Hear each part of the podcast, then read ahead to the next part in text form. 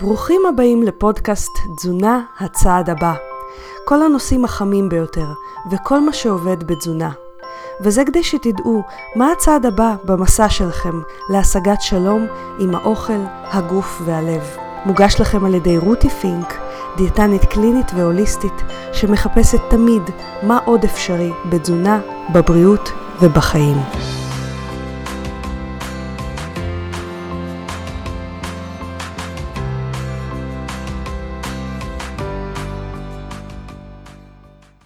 היי חברים, רותי פינק כאן.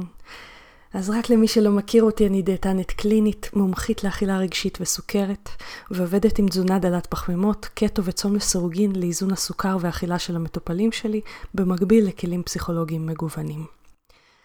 והפודקאסט חוזר עכשיו, כשהסגר של הקורונה נפתח יותר ויותר, ואני ממש מקווה שאתם בטוב, ושאתם מרגישים יותר ויותר טוב ככל שהחיים לאט לאט חוזרים למסלול שלהם אחרי התקופה המשוגעת הזאת שעברנו. והאמת היא שעליי עברה תקופה מאוד לא פשוטה, כמו שאני מעריכה שרבים מכם חוו.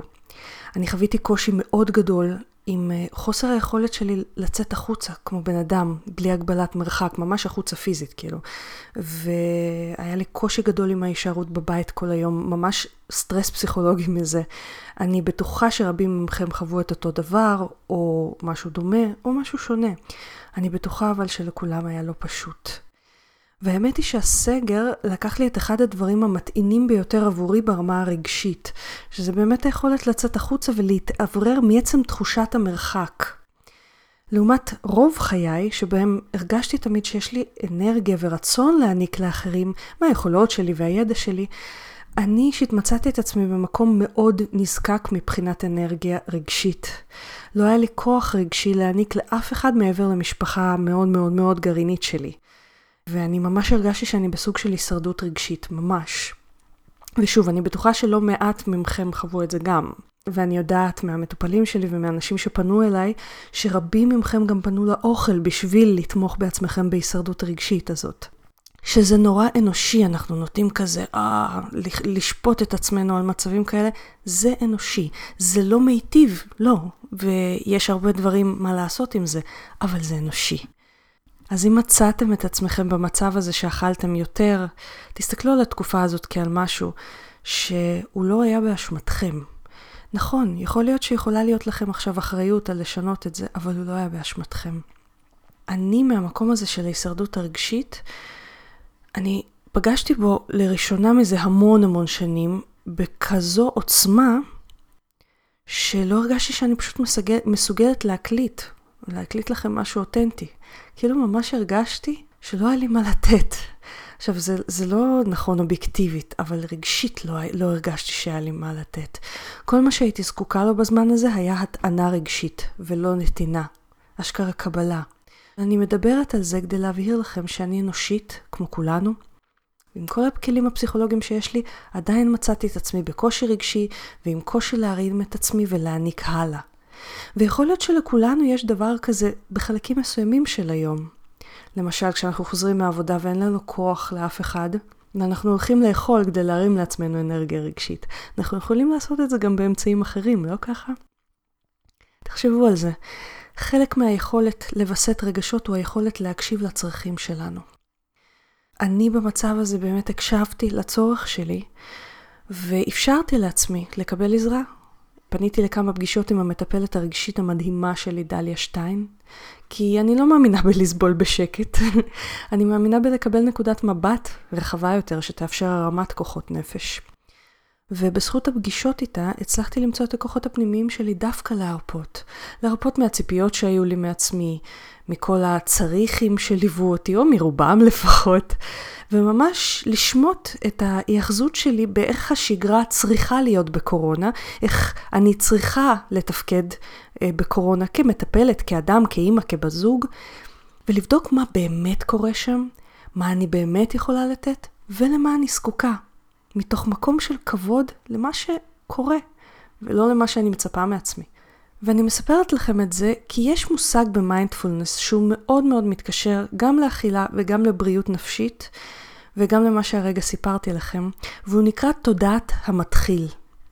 זה התודעה שבה הילדים מסתכלים על העולם, אם תחשבו על זה, בלי שיפוט, בלי תבניות, עם מין פתיחות וסקרנות כזו. וזו התודעה שקורית כשאנחנו שומטים את ההחזויות שלנו. מה זה ההחזויות שלנו? את הצריכים שלנו, את החובה שלנו, את הדורשנות שלנו מהעולם, מעצמנו, את הציפייה שלנו שדברים יהיו כפי שאנחנו צריכים ורוצים שיהיו, ופשוט נותנים להם להיות כפי שהם. מתבוננים בהם במין, כאילו, סקרנות ופתיחות כזאת, ללא שיפוט. ממש מנקודת מבט מחודשת כזאת. ובזכות דליה, הצלחתי להיזכר בתודעת המתחיל שלי בנוגע לעבודה שלי, למה שיש לי לתת לעולם, ללמה אני רוצה לעשות את מה שאני רוצה לעשות, ומה הרבה יותר מתאים לי כרגע, אולי לעומת בעבר. וזו הסיבה שהפרק הנוכחי יוצא רק עכשיו. Uh, למרות שאת הנושא שלו רשמתי ופירטתי לעצמי עוד לפני הקורונה, אני תמיד מכינה לפני הפרקים, מן הסתם, uh, מין ראשי פרקים על מה אני הולכת לדבר. הפרק היה אמור לצאת שבועיים לאחר הפרק הקודם, אבל העזתי לתת לעצמי מנוחה מהציפייה שהפודקאסט יצא בזמן הקורונה. כי רגשית פשוט לא הייתי שם. זה לא קורה הרבה, אבל זה קורה. ואני, אחד הדברים המשמעותיים ביותר עבורי זה אותנטיות. גם בקשר שלי איתכם, גם בעבודה שלי, גם בהכל. ובדיוק עם תודעת המתחיל הזאת, אני רוצה לפתוח את הפרק הזה, שידבר על טעויות ותפיסות נפוצות בצום לסירוגין. כי כשאנשים רבים שומעים על צום לסירוגין, הם באים אל זה מתוך תבניות העבר. דיאטות שהם עשו, תבניות מחשבתיות שהם מכירים, מיתוסים תזונתיים שהם שמעו. והאמת היא שצום לסירוגין שונה כל כך מרוב הדברים שאנשים מכירים, אפילו אנשי מקצוע. שהיכולת לגייס תודעת מתחיל ולשמוט את המיתוסים, את הדעות וההיחזויות שלנו של איך תהליך אה, שינוי אה, משקל או בריאות צריך להיות, התודעת מתחיל הזאת היא נקודת מפתח להבנה של צום לסירוגין. כי הוא עד כדי כך שונה, שהוא הרבה פעמים הופך את כל מה שאנחנו יודעים על תזונה על פיו ברמה התפיסתית. אז בואו נתחיל מיד אחרי ההודעה הבאה. צום לסירוגין הוא מסוג הדברים שבהתחלה נשמעים קיצוניים וממש בלתי ניתנים לביצוע. אבל כשאנשים שומעים את היתרונות של הצום לסירוגין, הם מתחילים לשקול, hmm, אולי זה לא כזה קיצוני אחרי הכל. אז אני כאן כדי לספר לכם שבמחקרים רבים צום לסירוגין הוכח כעוזר להפחתת אינסולין, הפחתת סוכר, ירידה במשקל, הפחתת מינון תרופות שונות, פחות התעסקות עם האוכל, שיפור קוגניטיבי, הפחתת סיכון לסרטן, שיפור בנפיחות במערכת העיכול, עלייה באנרגיה ועוד ועוד. ואני יודעת שזה נשמע לא יאומן, או כמו הפרסומות הזולות האלה לאיזה גלולת קסם שתפתור לכם כל צרה. אבל האמת היא שכל מה שאמרתי עכשיו מופיע בספרות המדעית. הבעיה היא שרוב האנשים שמתחילים עם צום לסירוגין עושים את זה בצורה שמפריעה להם להצליח, מקשה על הדרך ובלי הידע הדרוש, ואז אומרים שזה קשה מדי וזה לא עובד. למשל, הם מתחילים עם פרוטוקול צום לסירוגין שלא מתאים עבור המטרה שלהם. כי יש פרוטוקולים שונים והם מתאימים למטרות שונות יותר או פחות. או אנשים לא יודעים איך להימנע מתופעות הלוואי האפשריות שממש ממש פשוט להימנע מהם, למשל סחרחורת, או עושים דברים שדווקא יוצרים עלייה מיותרת בתיאבון במקום ירידה שלו. כי כן, צום לסירוגין בהחלט יכול להוריד תיאבון. נשמע לא יאמן, נכון? אבל זה רק אם עושים אותו נכון. ואם לא עושים אותו נכון, במקרה הטוב צום לסירוגין לא יועיל, ובמקרה הרע הוא אפילו יכול לסכן אתכם. אז לאחר שנים של עבודה עם צום לסירוגין בקליניקה וחפירה לעומק ולרוחב בנוגע לצום לסירוגין במחקרים, הבנתי שאני חייבת להוציא לאור את הקורס המקיף ביותר בישראל על צום לסירוגין, שייתן לכם את כל הכלים להתחיל ולהצליח בצום לסירוגין. למשל, כדאי שתדעו איזה סימני אזהרה קיימים להפסקת הצום, או איך לתזמן את האכילה, או איך לעבוד עם הרב שהוא יהפוך להיות חבר שלכם ולא אויב שלכם. או תפריטים לדוגמה. או, וזה הכי חשוב, איך לבחור נכון את הפרוטוקול שמתאים לכם ולהימנע מתופעות לוואי, ולמה לצפות בכלל בהתרגלות של הגוף לצום. כי יש גם שלב התרגלות של הגוף, ורבים וטובים נשברים בלי לדעת שהוא ממש ממש אוטוטו עובר. ורק למאזיני הפודקאסט אני נותנת הנחה משמעותית של 278 שקלים לרכישת הקורס בהקלדת הקוד פודקאסט. ובשביל להשיג רק את היתרונות של צום לסירוגין ללא החסרונות, עברו ללינק שמצורף מתחת לפודקאסט, לקורס אכילה לסירוגין לבריאות והרזייה, ונצלו את הקוד כדי להתחיל את אורח החיים שיחסוך לכם המון כאב ראש, זמן וכסף. וכלים בכיור. לפני שאנחנו רק מתחילים עם המיתוס הראשון, או הטעות הנפוצה בצום לסירוגין, אני רוצה להגיד לכם שהחלטתי לשבוע הקרוב להאריך את המבצע שנתתי בפודקאסט הקודם, אה, מבצע קורונה, שמאפשר 40% הנחה שזה המון, לא נתתי כזה דבר חוץ מבהשקות של הקורסים שלי, 40% הנחה על כל הקורסים הדיגיטליים הגדולים שלי, שזה צום לסירוגין ששמעתם הרגע, והקורס אה, לרזות בשפת הגוף, שמדבר ומלמד הקשבה לגוף. אז נצלו את זה בשבוע הקרוב, ואנחנו עוברים לטעות הנפוצה הראשונה, והטעות היא שאנשים חושבים שצום לסירוגין זה 16 שעות לצום ו-8 שעות לאכול. או מה שנקרא בחלק מהמקומות שמתייחסים לזה 16-8, 16 שעות צום ו-8 שעות אכילה. אה, אני רק מזכירה לכם מהו צום לסירוגין. צום לסירוגין זה שיטת אכילה שבה אנחנו צמים זמן מסוים ואוכלים זמן אחר. זה יכול להיות בשיטת חלון אכילה, שזה אומר ב-24 שעות במצטבר יש לנו טווח מסוים של צום וחלון אכילה מסוים. לצורך העניין 16-8 זה ב-24 שעות, 16 שעות צמים ו-8 אוכלים. אז למה זה טעות בעצם שצום לסירוגין הוא 16-8? אין אף סיבה לקבוע שצום של נגיד 16 שעות עדיף על נגיד צום של 17 שעות, אוקיי? או 18, ווטאבר. ההיאחזות הזאת ב-16-8, אני חושבת שהיא נובעת מזה שבשמונה שעות אפשר לדחוס די הרבה ארוחות. אם תחשבו על זה, נגיד סתם דוגמה, קחו משעה 10 עד שעה 6, משעה 10 בבוקר עד 6 בערב, אתם יכולים לדחוס שם ארוחת בוקר קטנה, ארוחת צהריים וארוחת ערב, אוקיי? זו, זו הסיבה שאנשים הרבה פעמים מתחילים מ-16-8, ויש קצת יותר נגיד אה, מחקרים על 16-8, מאשר נגיד, סתם דוגמה, על 17-7, או 18-6. כי פסיכולוגית זה נתפס לאנשים כקל יותר. וזה בסדר גמור. אם אתם חוששים מצום לסירוגין, 16-8 זה מקום נפלא להתחיל בו. יחד עם זאת, אני רואה המון אנשים שמתחילים עם 16-8, ונגיד שהם לא עושים את שאר הטעויות שאני אדבר עליהן בהמשך, ולא מגיעים לתוצאות שלהם. וזה כי למה? כי לא לכולם 16-8 עובד. מה אנחנו רוצים בעצם ליצור בצום לסירוגין? ואני כרגע אדבר בעיקר על הניסיון הקליני שלי.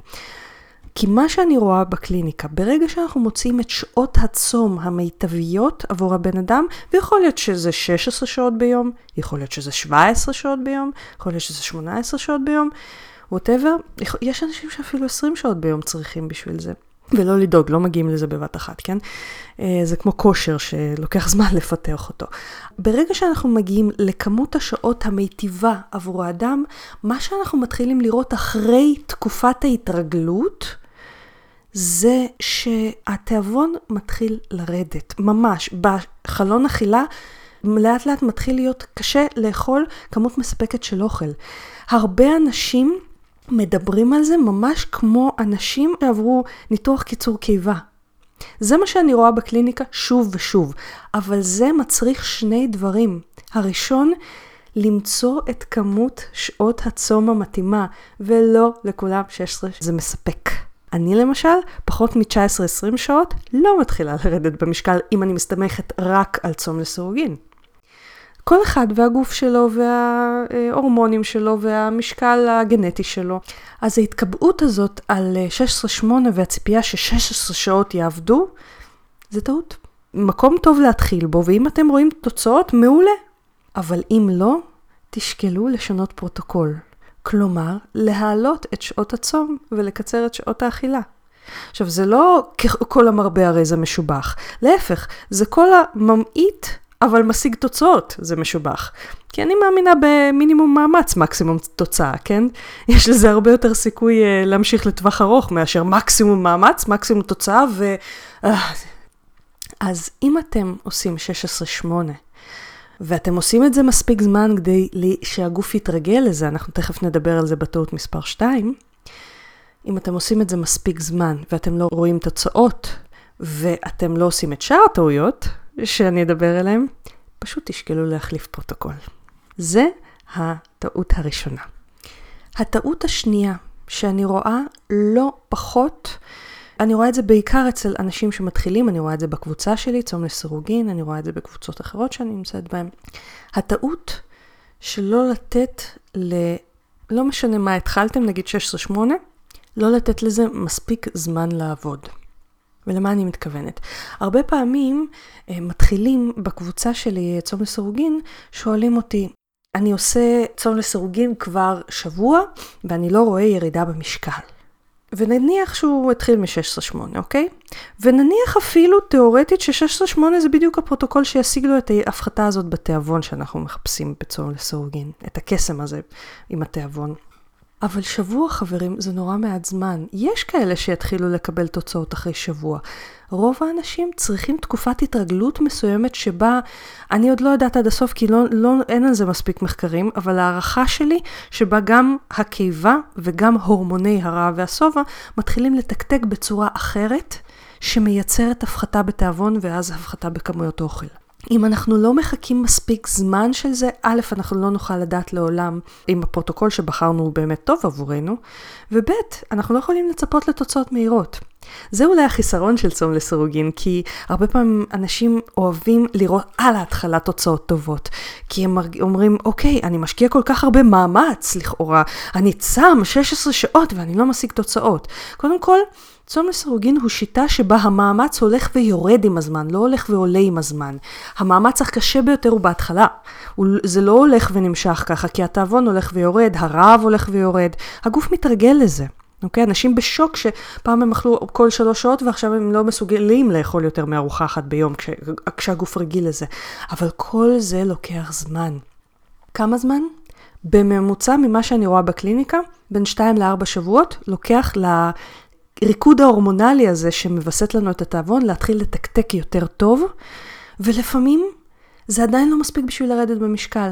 יש לי כמה וכמה מטופלים שעושים 16-8, אוכלים מעולה ועדיין לא יורדים במשקל, וברגע שצמצמנו להם קצת את חלון האכילה וטיפה הוספנו שעות צום, ממש לפעמים ברמה של עוד שעתיים צום, לא איזה יומיים או משהו כזה, הם התחילו לרדת במשקל אחרי 2-3 שבועות, כי ההורמוני רעב שלהם ירדו, הורמוני השובע עלו. אני מעריכה שזה המצב, אין, אין, אין לזה מספיק הסברים, אבל אני רואה את זה כל, בכל מטופל ומטופל בקליניקה שעושה את הצום לסירוגין נכון.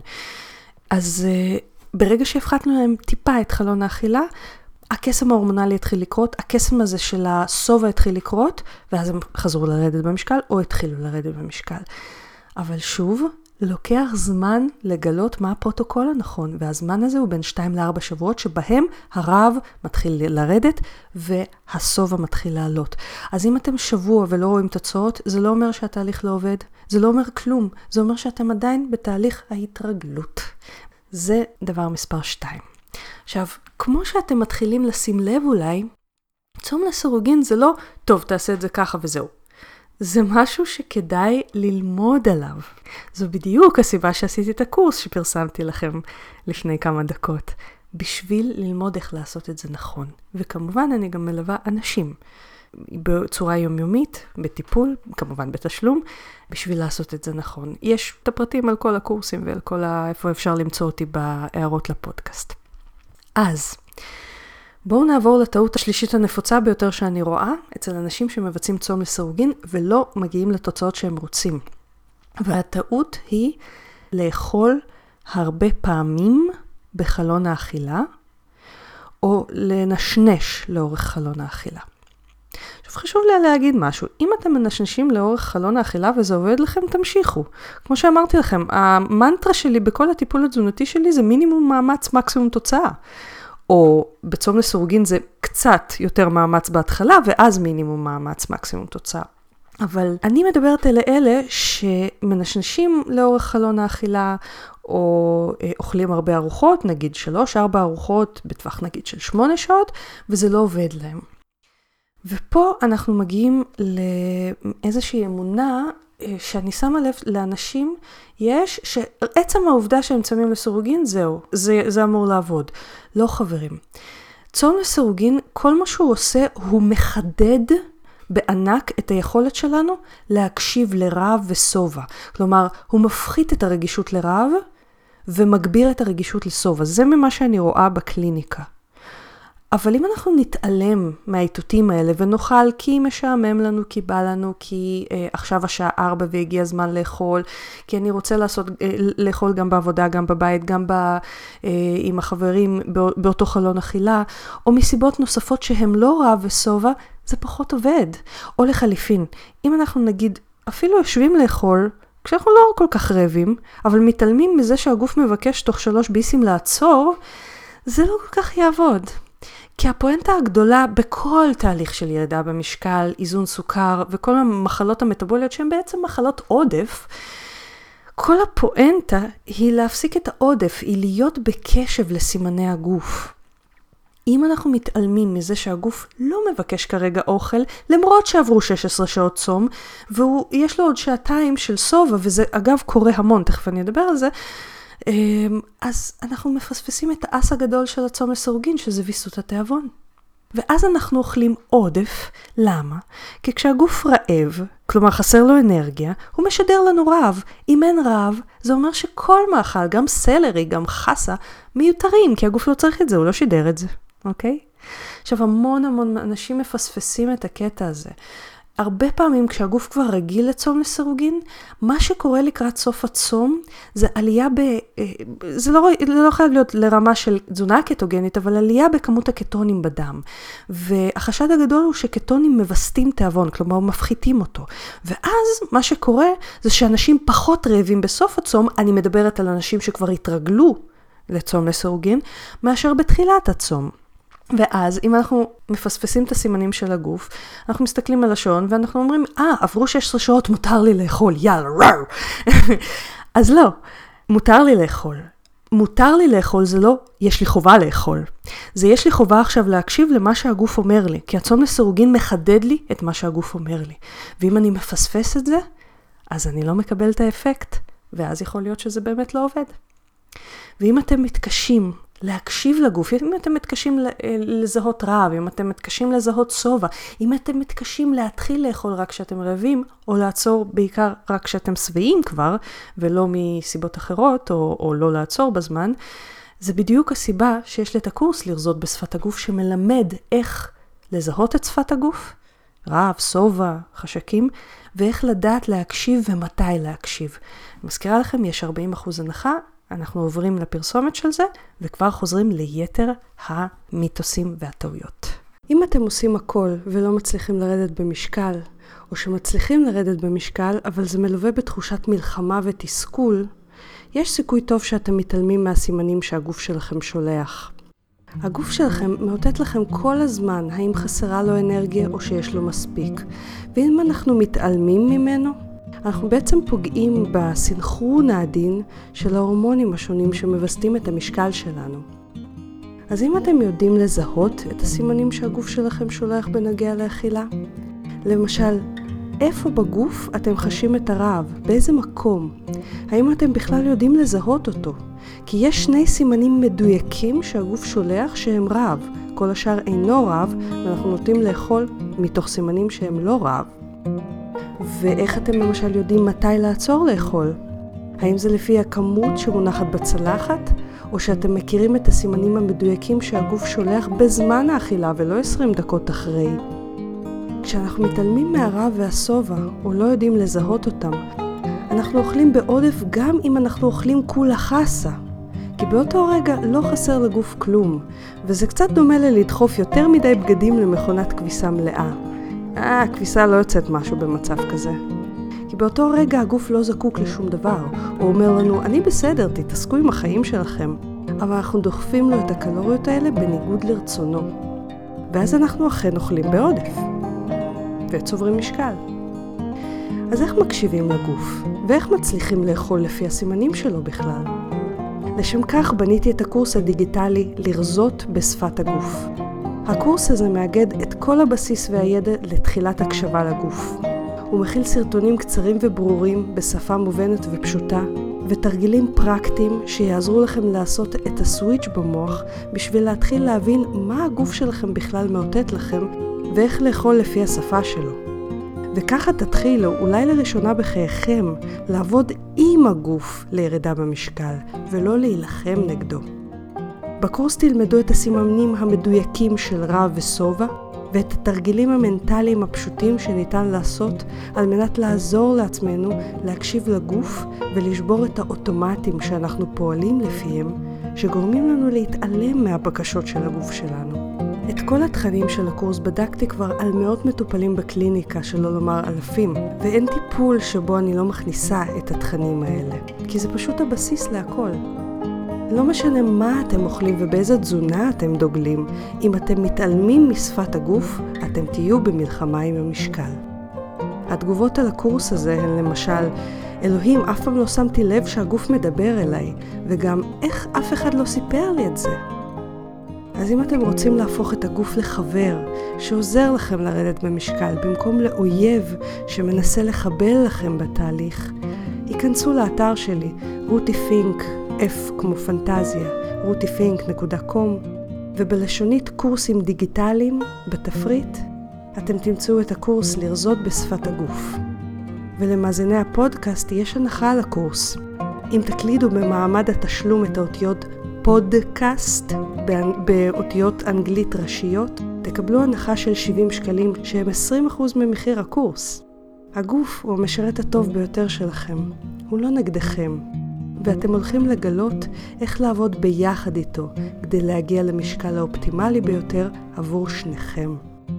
לרזות בשפת הגוף, עכשיו באתר שלי, רותי פינק, F כמו פנטזיה, rutifink.com בלשונית קורסים דיגיטליים. כי הגיע הזמן להפסיק להילחם באוכל, ולהפוך אותו להיות פשוט אוכל.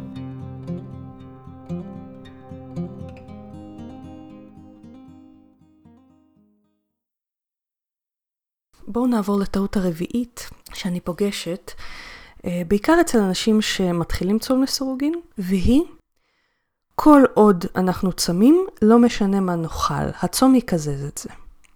ואני רוצה להגיד לכם שאין דבר רחוק יותר מזה, אוקיי? כמו שאם אנחנו סתם דוגמה, נאכל מלא מלא junk, ואחר כך נרוץ מלא מלא מלא, אולי את הקולוריות אנחנו נוריד, אבל לא את ה junk, את האיכות זבל של האוכל, ככה זה גם עובד בצום. זה נורא משנה מה אוכלים בצום לסירוגין, כי יש מאכלים שיעזרו לנו להפחית רעב ושובע בשילוב עם הצום הרבה יותר מאשר אחרים. זה דבר ראשון, כי אתם זוכרים, האס הגדול של הצום לסירוגין זה הפחתת התיאבון. אבל יש מאכלים שמעלים תיאבון. למשל, המון פעמים מתוקים מעבר לכמות מסוימת מעלים תיאבון. שמתם לב אולי שלקחתם uh, ממתק ואז רציתם עוד ממתק? זה לא קורה לכם נגיד עם מלפפון בדרך כלל, נכון? או עם סטייק. למה? כי ממתק הוא משהו שמעורר תיאבון הרבה פעמים הרבה יותר מאשר מפחית תיאבון.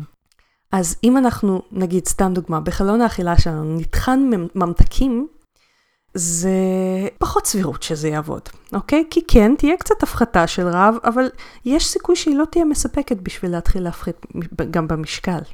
זה דבר ראשון. דבר שני, אנשים חושבים שצום לסירוגין מתעלם מחוקי הפיזיקה. צום לסירוגין יוצר גירעון קלורי. איך שלא נסובב את זה, הוא יוצר מצב שבעזרת הצום לסירוגין ושעושה את ההפחתה בתיאבון, אנחנו מגיעים לגירעון קלורי.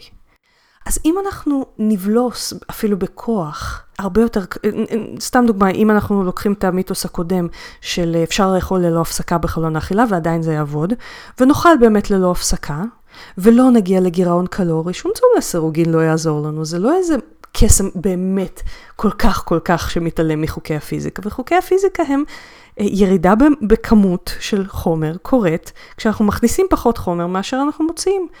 אז אם אנחנו רוצים באמת להשיג תוצאות, אנחנו לא יכולים להתעלם ממה שאנחנו אוכלים בצום לסירוגין. האוכל אמור להיות אוכל אמיתי. כלומר, כמה שנאכל יותר ג'אנק, ככה ויסות תיאבון לא יעבוד מספיק. ומה זה אוכל אמיתי? אוכל אמיתי זה אוכל שהוא כמה שפחות מעובד, כלומר כמה שיותר בצורתו הגולמית, פלוס מינוס אה, טיפול בלמשל אפייה אה, ודברים כאלה, אה, או חימום.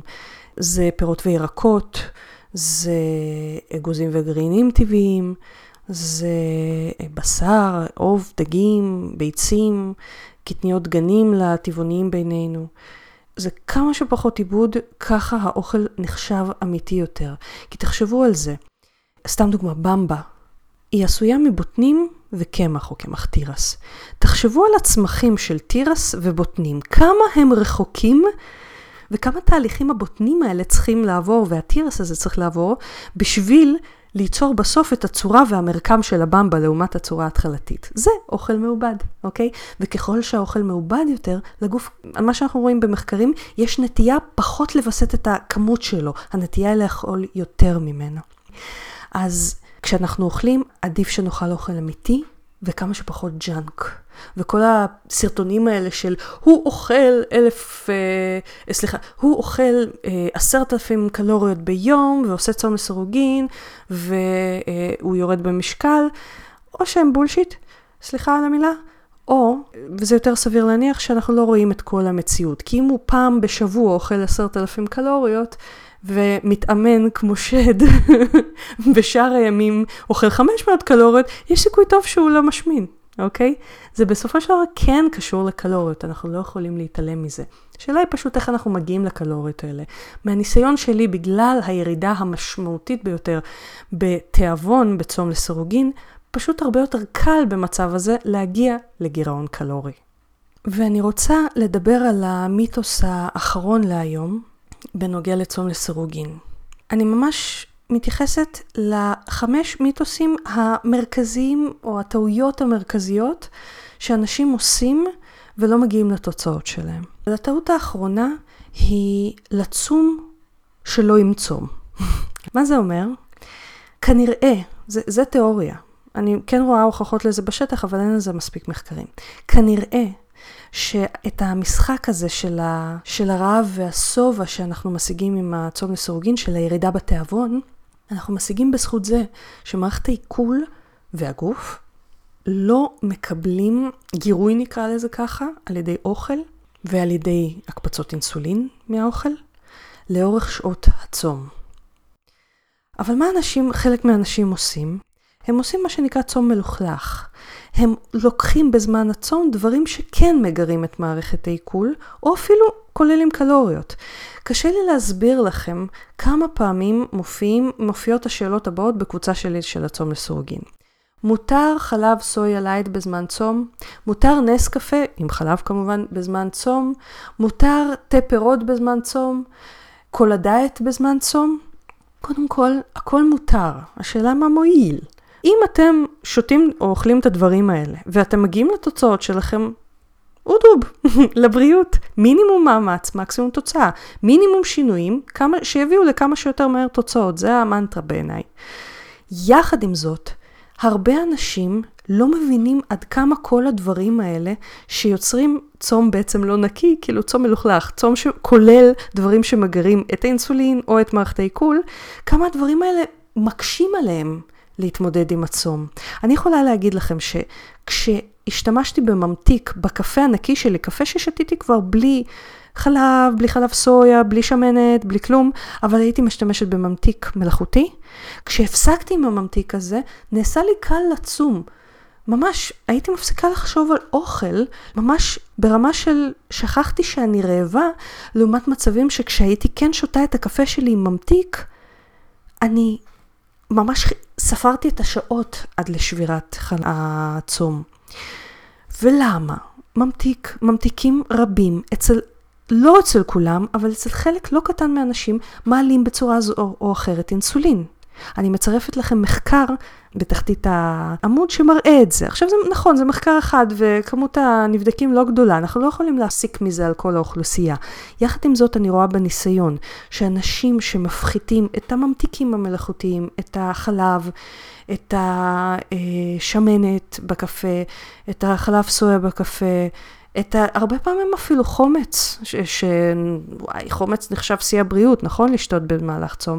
חווים הרבה יותר קלות בביצוע הצום עצמו, זה מפסיק להיות מלחמה, זה פשוט הופך להיות, אני לא רעבה אבל אני לא חושבת על אוכל. אז אם אתם עושים הכל נכון, אבל לא חווים את הוויסות תיאבון הזה שאתם מחכים לו מהצום לסירוגין, יכול להיות שזה השינוי שיעשה את ההבדל. עכשיו, לרבים מאוד מאוד לא פשוט, המלחמה הגדולה של כולם זה לא לגעת לי בקפה. ואתם יודעים מה, אני מה זה מבינה אתכם. בקורס המורחב שלי על צום לסירוגין, אני נותנת מלא טיפים איך להתגבר על זה. יש המון המון טיפים.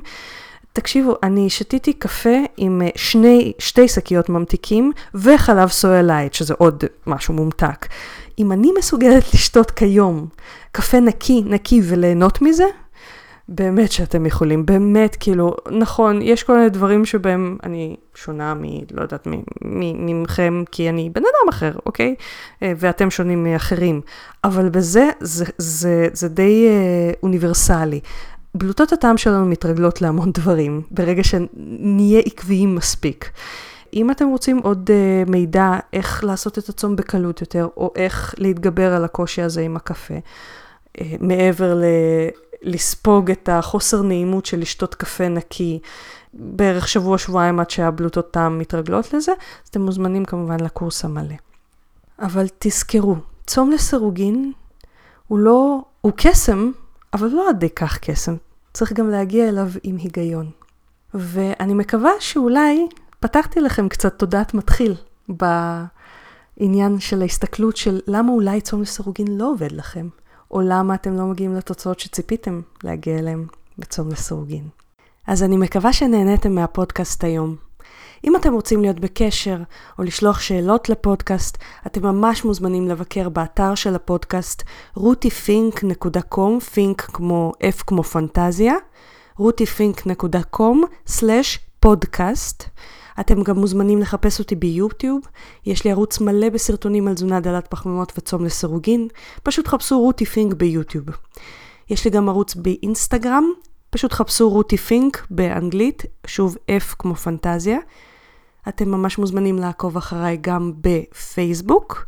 אתם יכולים לחפש אותי פשוט בעברית, רותי פינק, או להיכנס לאחת משתי הקבוצות שאני מנהלת, דלי פחמימות ישראל, והקבוצה צום לסירוגין עם רותי פינק. ואנחנו נשתמע שבוע הבא. תודה שהקשבתם לפודקאסט תזונה הצעד הבא. אני מקווה שנהניתם. חשוב להדגיש שהמידע בפודקאסט מוענק לצורכי העשרה בלבד, והפודקאסט לא מהווה בשום צורה תחליף לייעוץ או טיפול אישי. בכל בעיה רפואית או נפשית יש לפנות למטפל מוסמך. ואנחנו ניפגש בעוד שבועיים.